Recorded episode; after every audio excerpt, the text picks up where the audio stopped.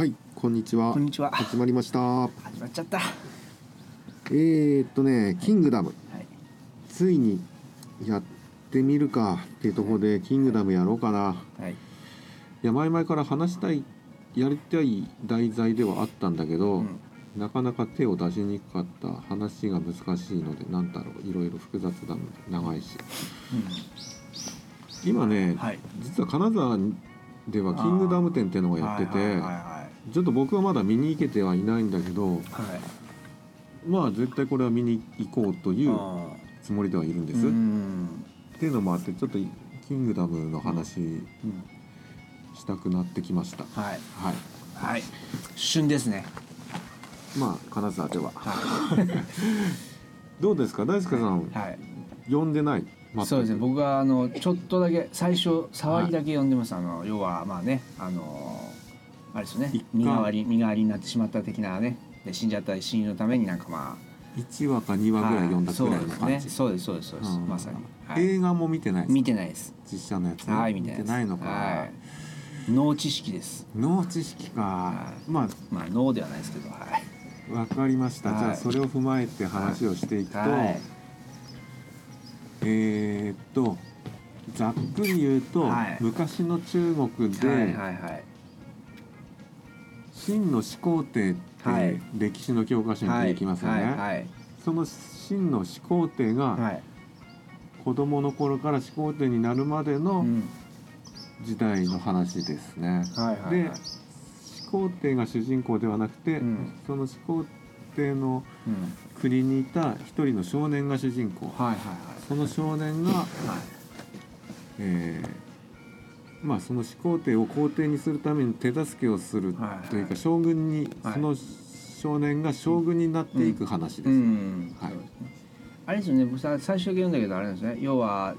その少年の親友だった子が最初あのその始皇帝にそっくりやったんで身代わりになるんですよね。そうですね。でそのはい。親友は殺されてしまって、はい。でそのまあ親友の意思を継いで、まあ、このなんですか？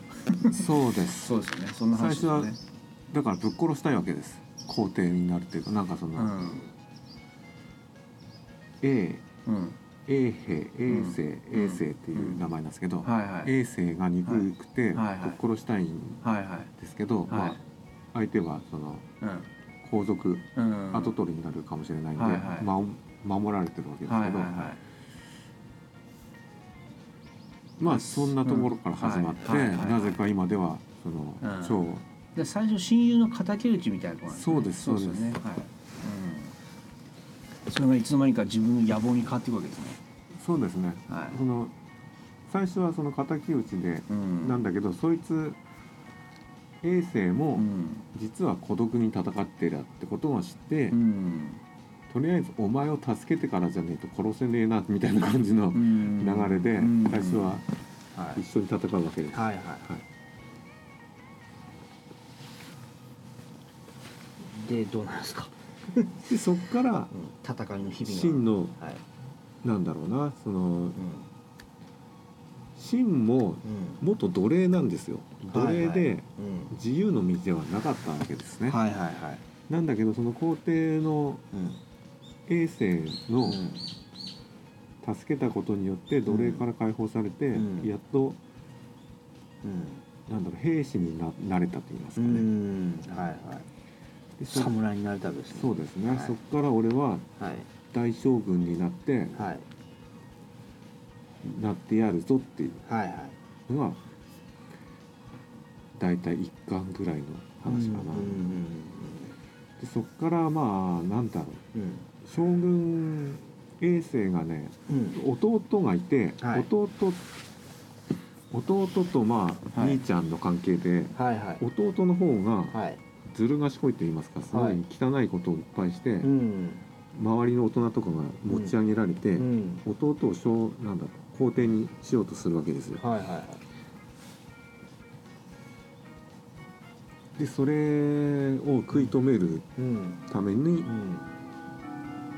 なんだろうな。で最初すごい劣勢なんですね、うん。兄ちゃん側が。はい。でめちゃくちゃもうはい。相手の力が強くて権力が強くて、はい。もう追いやられてて、はい。逃げ回ってる状態で、はいはい。まあ要するに兄貴さえぶっ殺してしまえば、うん。俺はもううん。後取りになれるっていう、はいはい。なんだろう皇帝確定みたいな状態になるんでま殺そうとするわけなんですけど、あはい。でそこから逃げ回って、はい。はい。あるところに逃げ込んで、はい。昔400年前うん。200年前の、そのん秦の国のい。た王様が、はい。そこの民とはい。山の民って言うんですけどね、約束を交わしていたと。でその約束をうん。俺が守りに来たみたいな感じで、うん。その約束なんだろうな、うん。逆転うん。を狙ってるわけですよ。うん。衛星は、うん。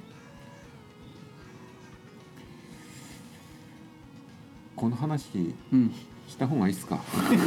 うんしない方あがいいです。のなんだろうな、はい。もっとぞおザッパザッパでいいそうザッパなんでよ。で。すもっと大ザッパで。に細かく話すと細かいことであまあじゃあが僕質問しながらでいいですか、うん、質問どんどんしてほしいはです、つまりまずその、はい。あれですよ。史実は大体なんていうかあ合ってるんですか？史実のままなんですか？えっとねざっくりは合ってるそうなんですよ、うん。あはい。その要所要所は、うん。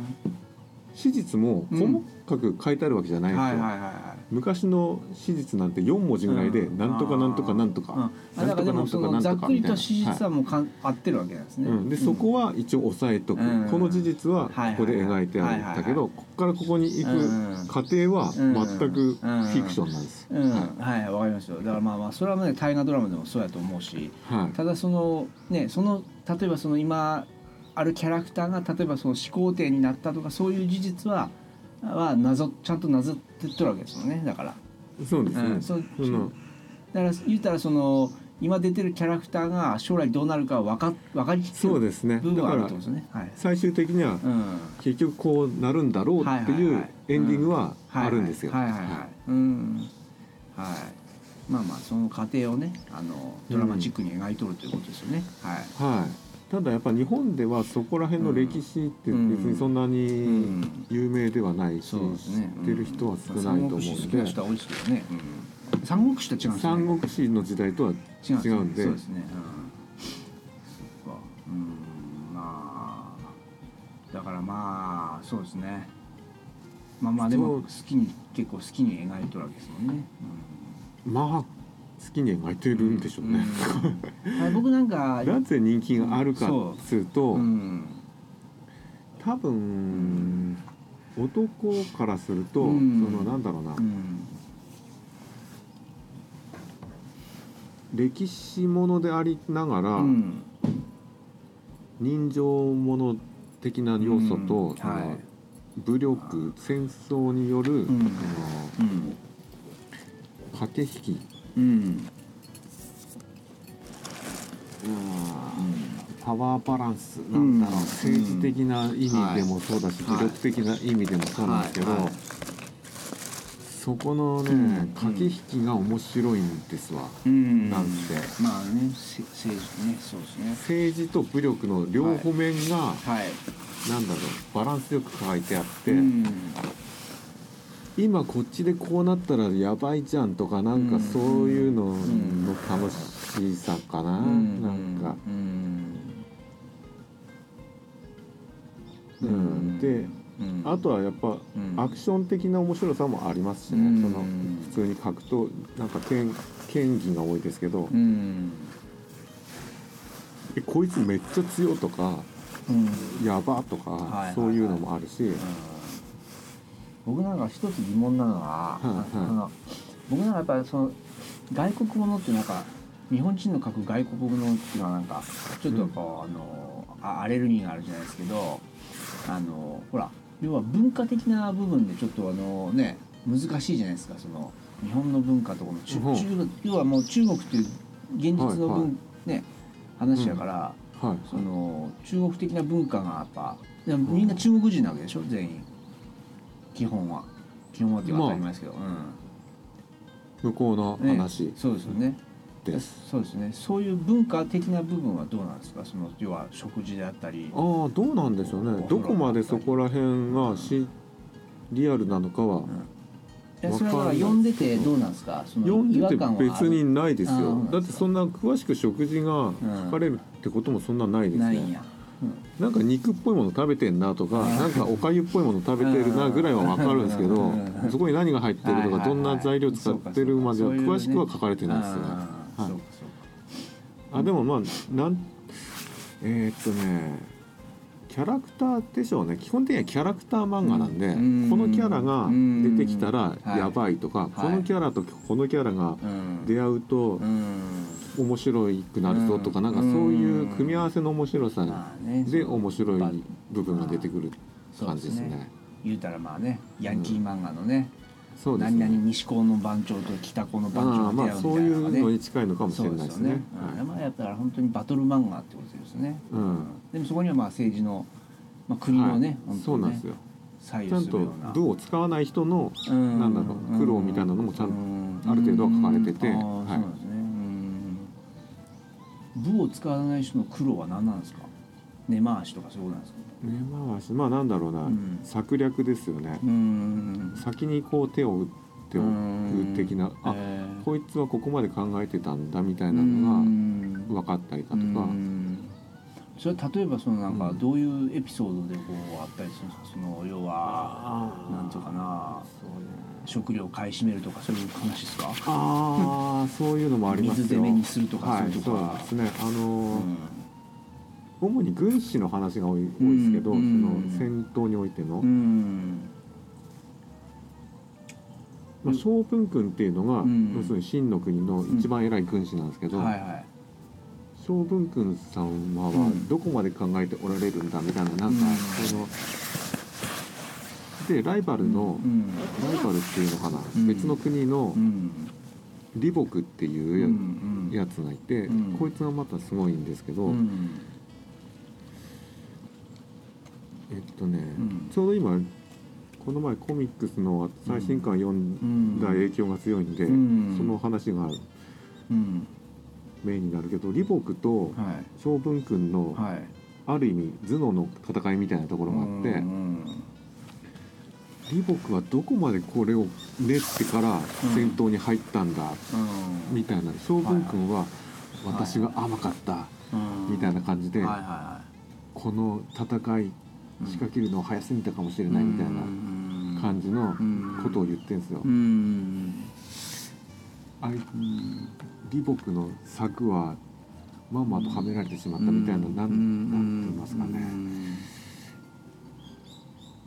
李牧ってやつはとにかくうん。そこのこうなるように仕向けたような戦い方をしてきて、うん。見事にそこにはまはめられてってんですうよ今。んでそれがちゃんとうん場当たりで書かれてなくて最初に多分もうこうなるように作った上で書いてるというか、うん。そこがちゃんと分かるという感じです。うん。はい。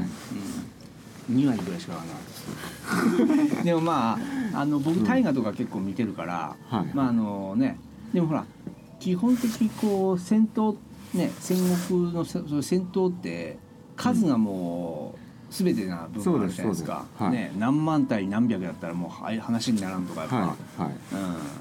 うん。で基本的にははいキングダムもそうです、あーそうなん。でそんな中でその主人公は結局武力ででものし上がってるわけでしょ、そうですうね、ん、だからそうそう戦戦で武功を立てるといううん。ことなんですよね。そうですね。序盤の方は割とうん。そういうことが多いかもしれないですね、うん。あのそんな一番偉いやつではないけど、うん。割と偉いやつの倒すみたいな描写が結構あります、うん。そうですね。なんかちょっと僕本当だそうなんか今の話もここまでの話聞いてなんかやっぱそのやっぱ、まあ、大河ドラマ的なのでこう、戦国時代を描いてるっていう感じじゃないですか。うん。その中で、まあ、たった一人のその主人公が、えー、とまあ活躍するっていうなんかあんま絵が浮かばないというか、あうん、ななんか別にただの一兵士なわけあそうですそうです。最初ね割とねただ。そこから一兵士から始まるってとこもいいかもしれないですね、うん。ただえーっとね小さい頃からその、うん。一緒にうん。育ったうん。ヒョウっていう、うん。まあ要するにうん。皇帝のそはいっくりさん。そっくりさん死んでしまった人ですね。何千回も試合をバチバチの試合をやって剣の腕は相当、うん。あるんですよ芯は見ましたなんか。そのだからやっぱりうん。一応こいつが強いっていうのには理由があるっていうのはうん。ちゃんとあるので、うん。だから買ってもおかしくないなっていうふうには書かれてるんですよ。うん。なんかうん。こんだけ大変な、はいはいえーっとね一兵士から始まってその大変さも最初すげえ書いてあるんですよ。うん。めっちゃ歩かされるとか走らされるとか、うん。無茶なことをやらされるみたいながあって、うん。うわこいつ絶対死ぬやろ無理やろみたいなうん。ことを思わされるんだけど、うん。そう思わされたらもう俺は負けてるんですよ。俺は 俺はもうその漫画にはまったってことなんああですよねはいで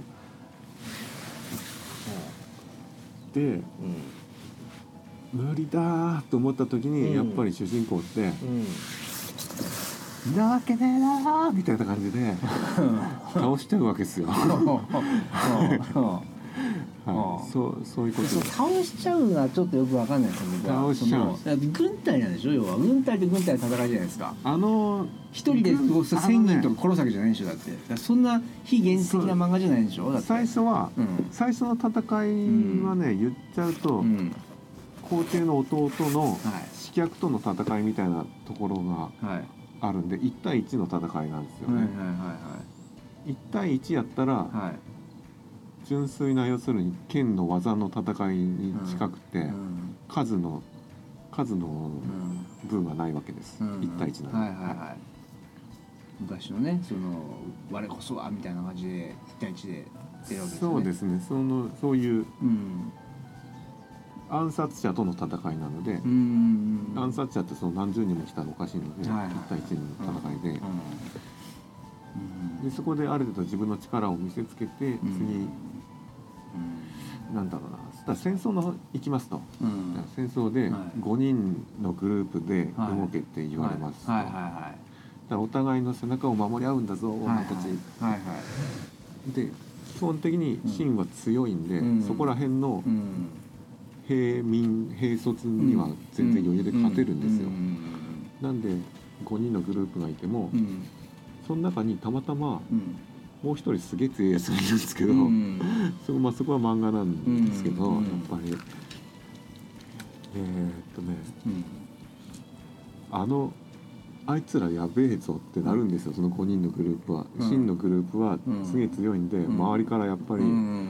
あそこと一緒にいたら勝てるかもしれない、うん。みたいな感じで人がやっぱりうん集まってくる、そういう感じでうん。名を上げていくんですうよ。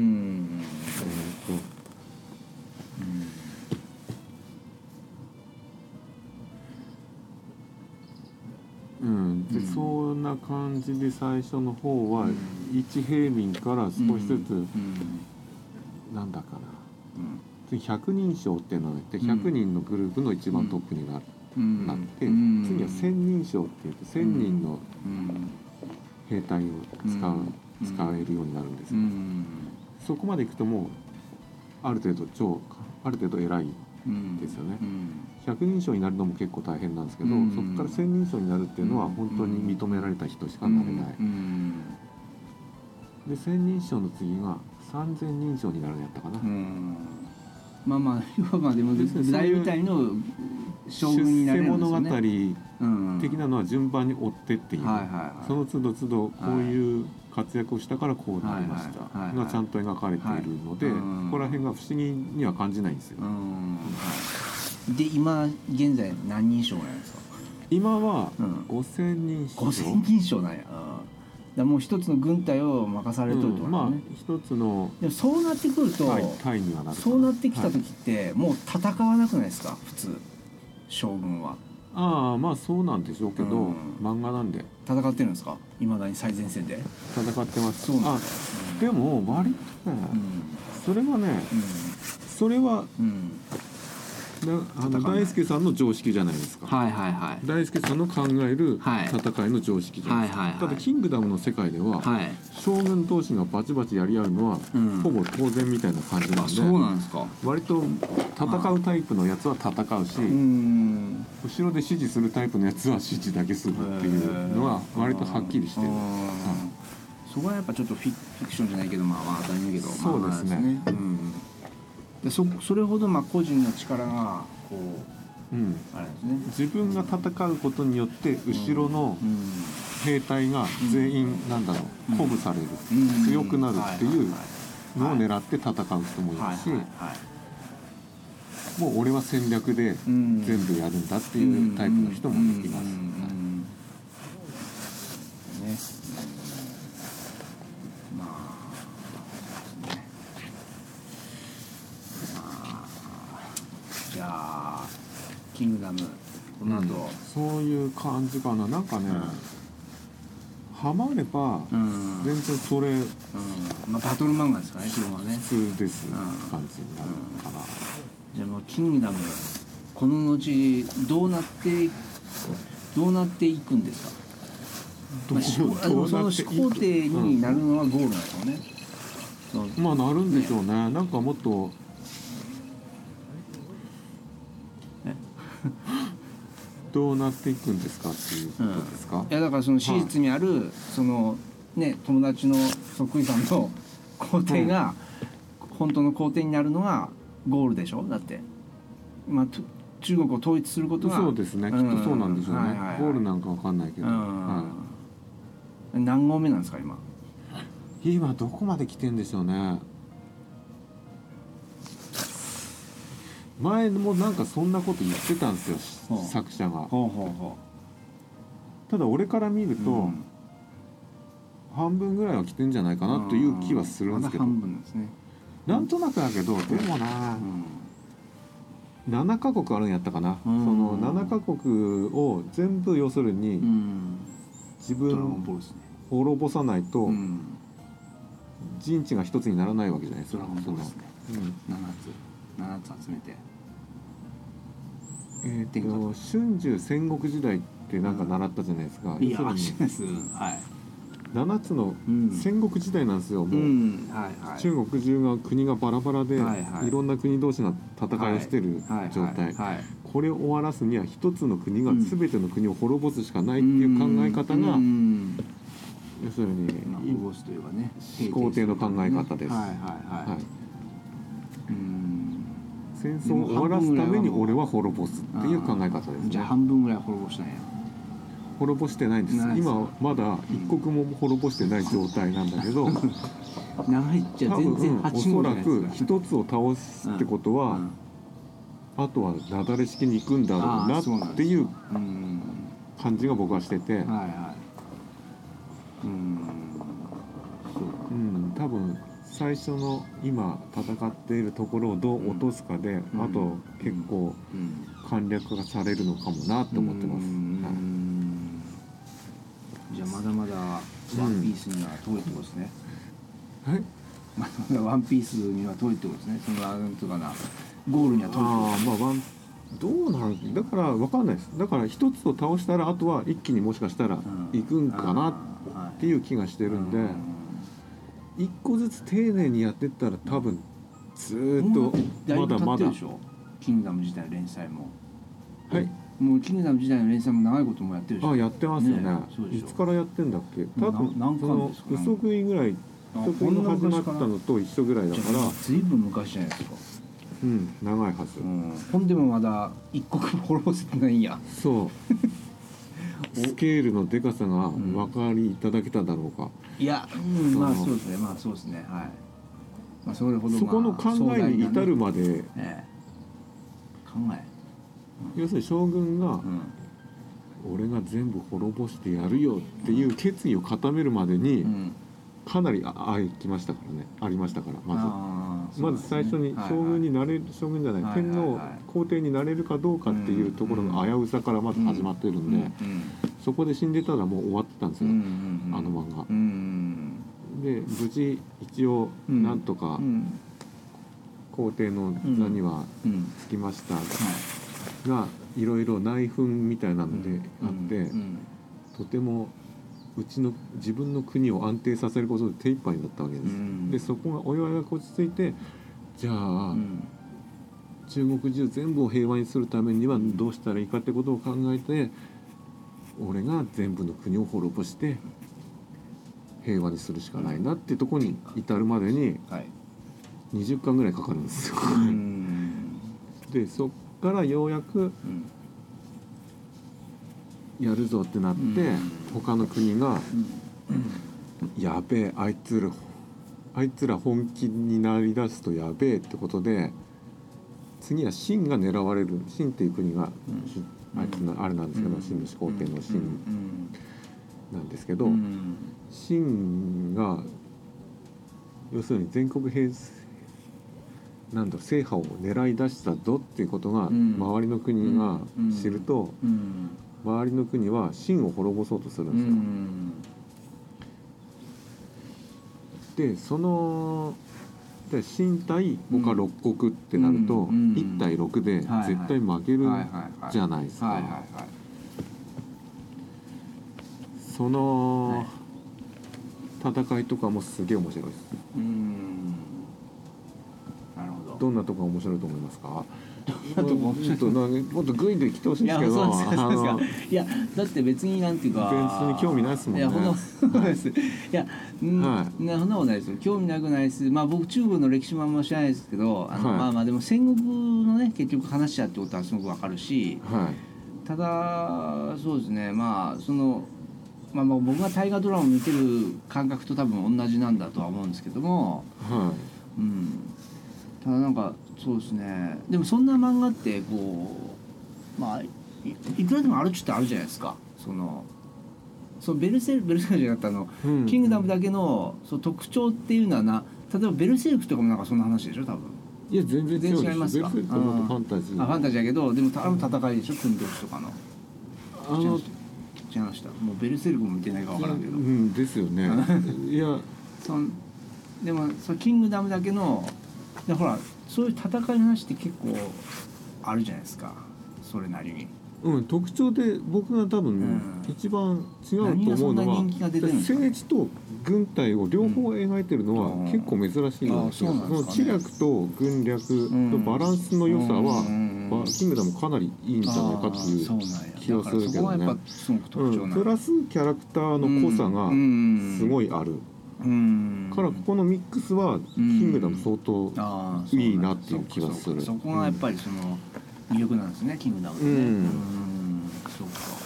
他にちょっと見当たらない気がする、うん、はい。そっか。うん。そうですねまあうん。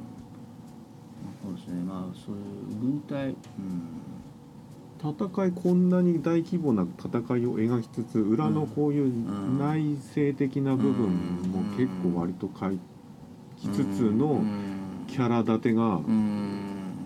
面白いですね、うん。なんか個性が強いいやほら例えば花の刑事読んだことあります？ちゃんとねうん。しっかりは読んでないかもしれない、うん。でも例えばなんかあの戦後ね同じ戦国時代、まあ、日本と中国はい。規模違うけど、まああの、まあ、そこなそこそこ戦闘シーンもありいろんなあー。エピソード。まあ花の刑事はだいぶ偏っとるけど、まあ、うん。刑事が、ね焦点があるとそうですね、花の刑事はやっぱどっちかというと刑事がなんか痛快なことをやるっていうことにまあね歌舞伎がちなんで、物の方のあれですよね、うん。そうか。うん。と毛色は違うそうですね。まあまあ全然違うんですね、うん。まあとにかくそのそうですね。あのその戦国時代の、まあ、まあ知力武力そうですね。そのそのミあのねミックス具合がやっぱちょうどこそうですね。うバランスがすごくよくいいっていうのがやっぱ人気の秘密ってことなんですねきっとね。うん。うんまあ、それがこう熱くなってくるってことですよねそう合唱軍編が特に面白くて、要は。うん。そのさっき言ってたそのうん。秦対そうん他六国の戦いになるんですけど、うん。秦はもう要するに守るしかないです、うん。他六国が攻めてきた時に、もうどうやって守りきるか、うん。そこだけのうん。戦いなんですけど、うん。そのまあやっぱ守りの戦略みたいなことの考え方とか、うん。うん。なんか他の国のうん。六国同士のつながりのなんだろうな、うん。不安定感とか、うん。あこっちにはこういう弱点があるなっていうのも読んでる方は分かるんだけど、うんお互いはよく分かってないから、うん。この組み合わせのあこれならなんだろうやばいとか、うん。いけるとかが、うん。なんとなくこっちは分かるけど、うん。分かるかななんかうん。面白いなと思いました、うん。はい、うん。なるほど。なるほど。はい。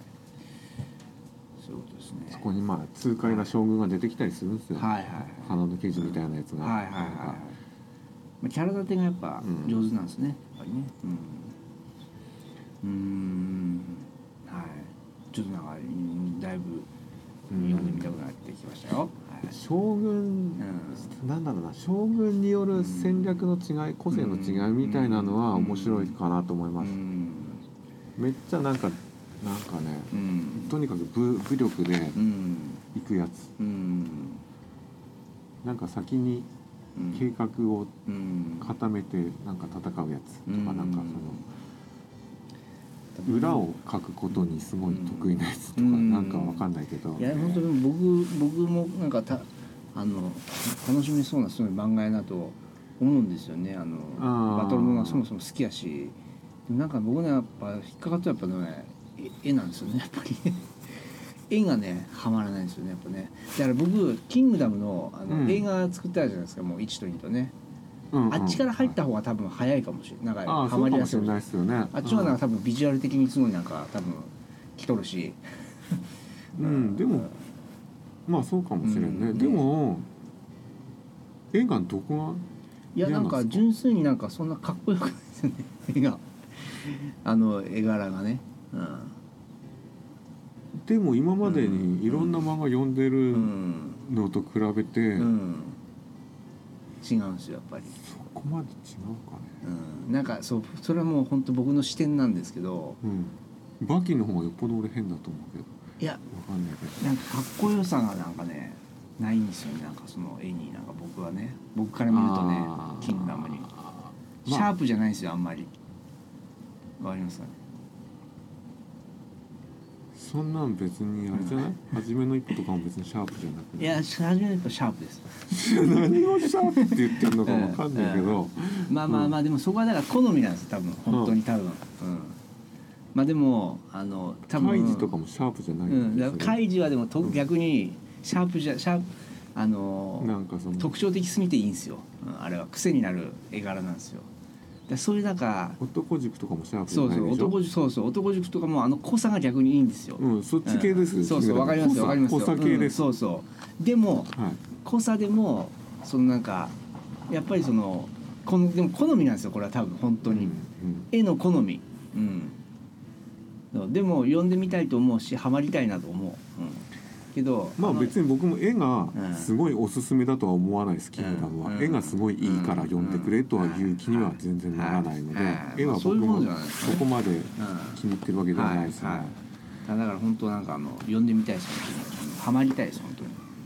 まあ絵だけちょっと目をつぶって読めればそこはそうですね。内容は俺はそうですね。おすすめできると思うけどな、ええもう本当そうだと思う、だから僕「で鬼滅の刃」とかもそうやけど本当ハマりたいんですけどね。本当にねあの絵なんてでも俺最初気になっても、うん、そうそうハマってしまえばね気にならなくなるんですけど、そうなんですよ。俺嘘食いとかは逆に絵が嫌いだったけあど内容で読んだら絵が気にならなくなったはいはいはい。ですけどね。うん。そういうのは割とあるけどな。うそうなんですよ。だからそうなってしまえばね。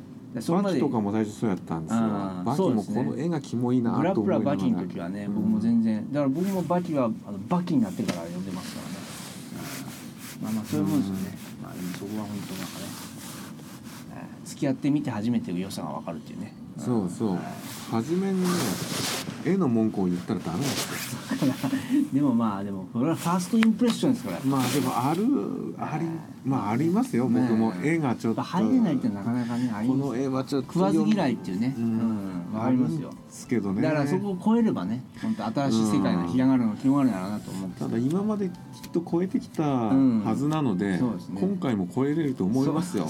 うん。あ何をしてんですか僕の。いやいや超えてるはずなんですよ僕本当好き嫌いが激しいいろんな漫を読んでるってことはそんだけ超えてきてるはずなんですよ。そうですね。うんで、キングダムだけ超えれないなんてことは僕はありえないと思ってるんですよ。そうですね。そうですねはいあとやっぱりなんかあのもうだいぶ進んでるところが結構ネックだったりするんですよね。ぶっちゃけ言うと、うん最近のはちょっとテンションが落ち着いちゃってるうんで、ん最むしろ中盤初期から中盤ぐらいまでが一番熱いとうん思います。はいわかりました。もうぜひ読んでみたいと思いますこれは。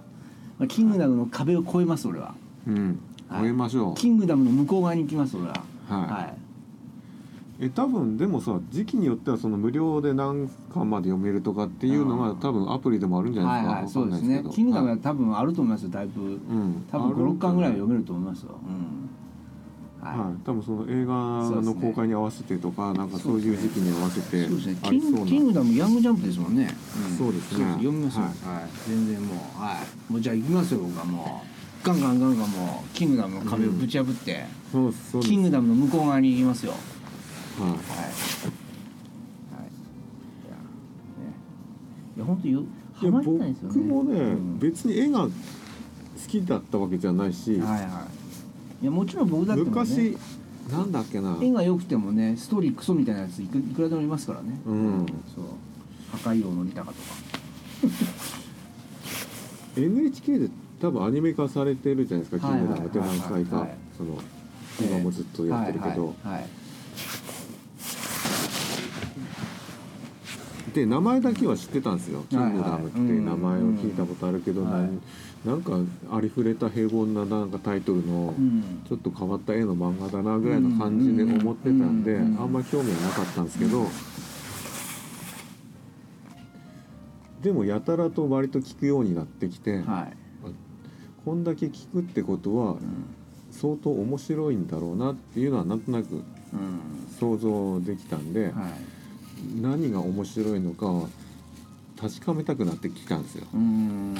そうですね。ヒットしとるね、うん。理由っていうのはね、そう。ん、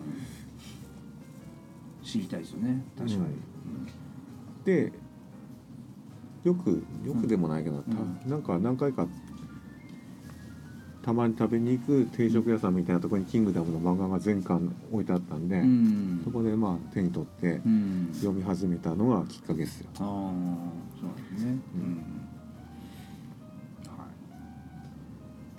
キングダム何年生なんですか？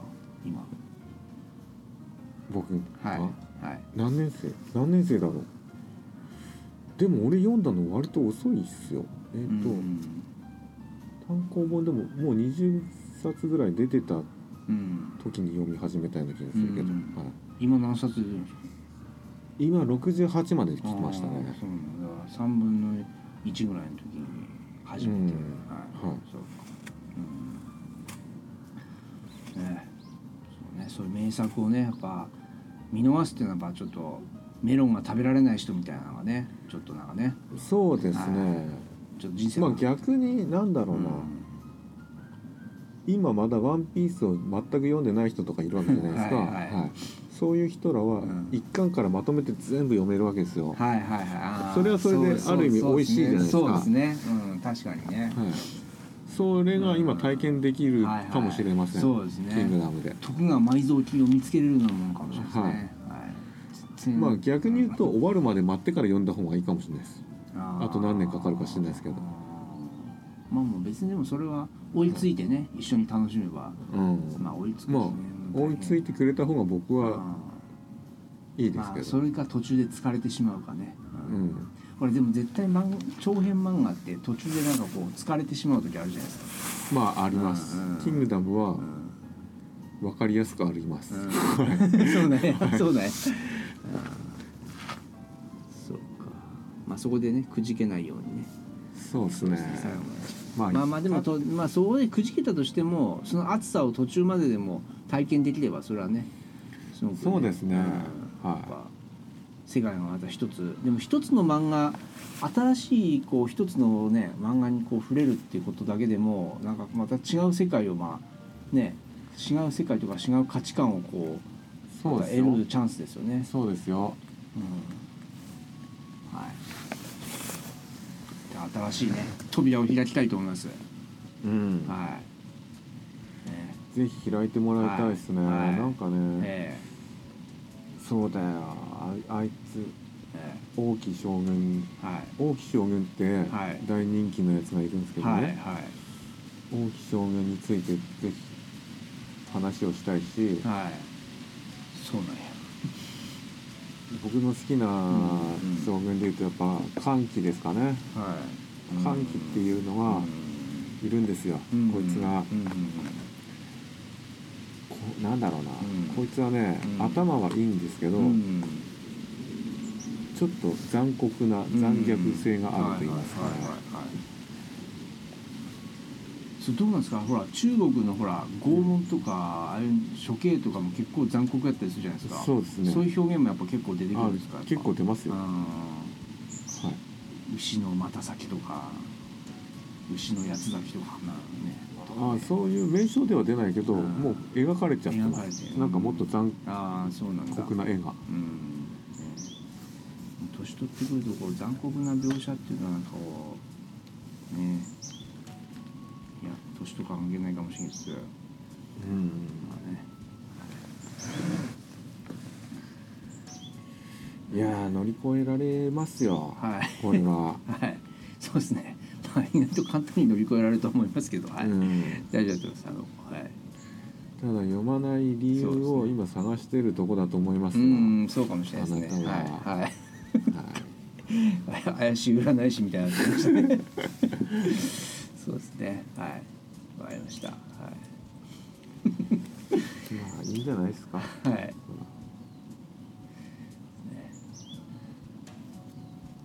じゃあ終わりますか、はい。わかりますか。はい。読んだら教えてください、はい。じゃあはい読んだ時にまたトーク収録しましょう。はい。そうですね。はい。はーい。じゃあありがとうございました、はい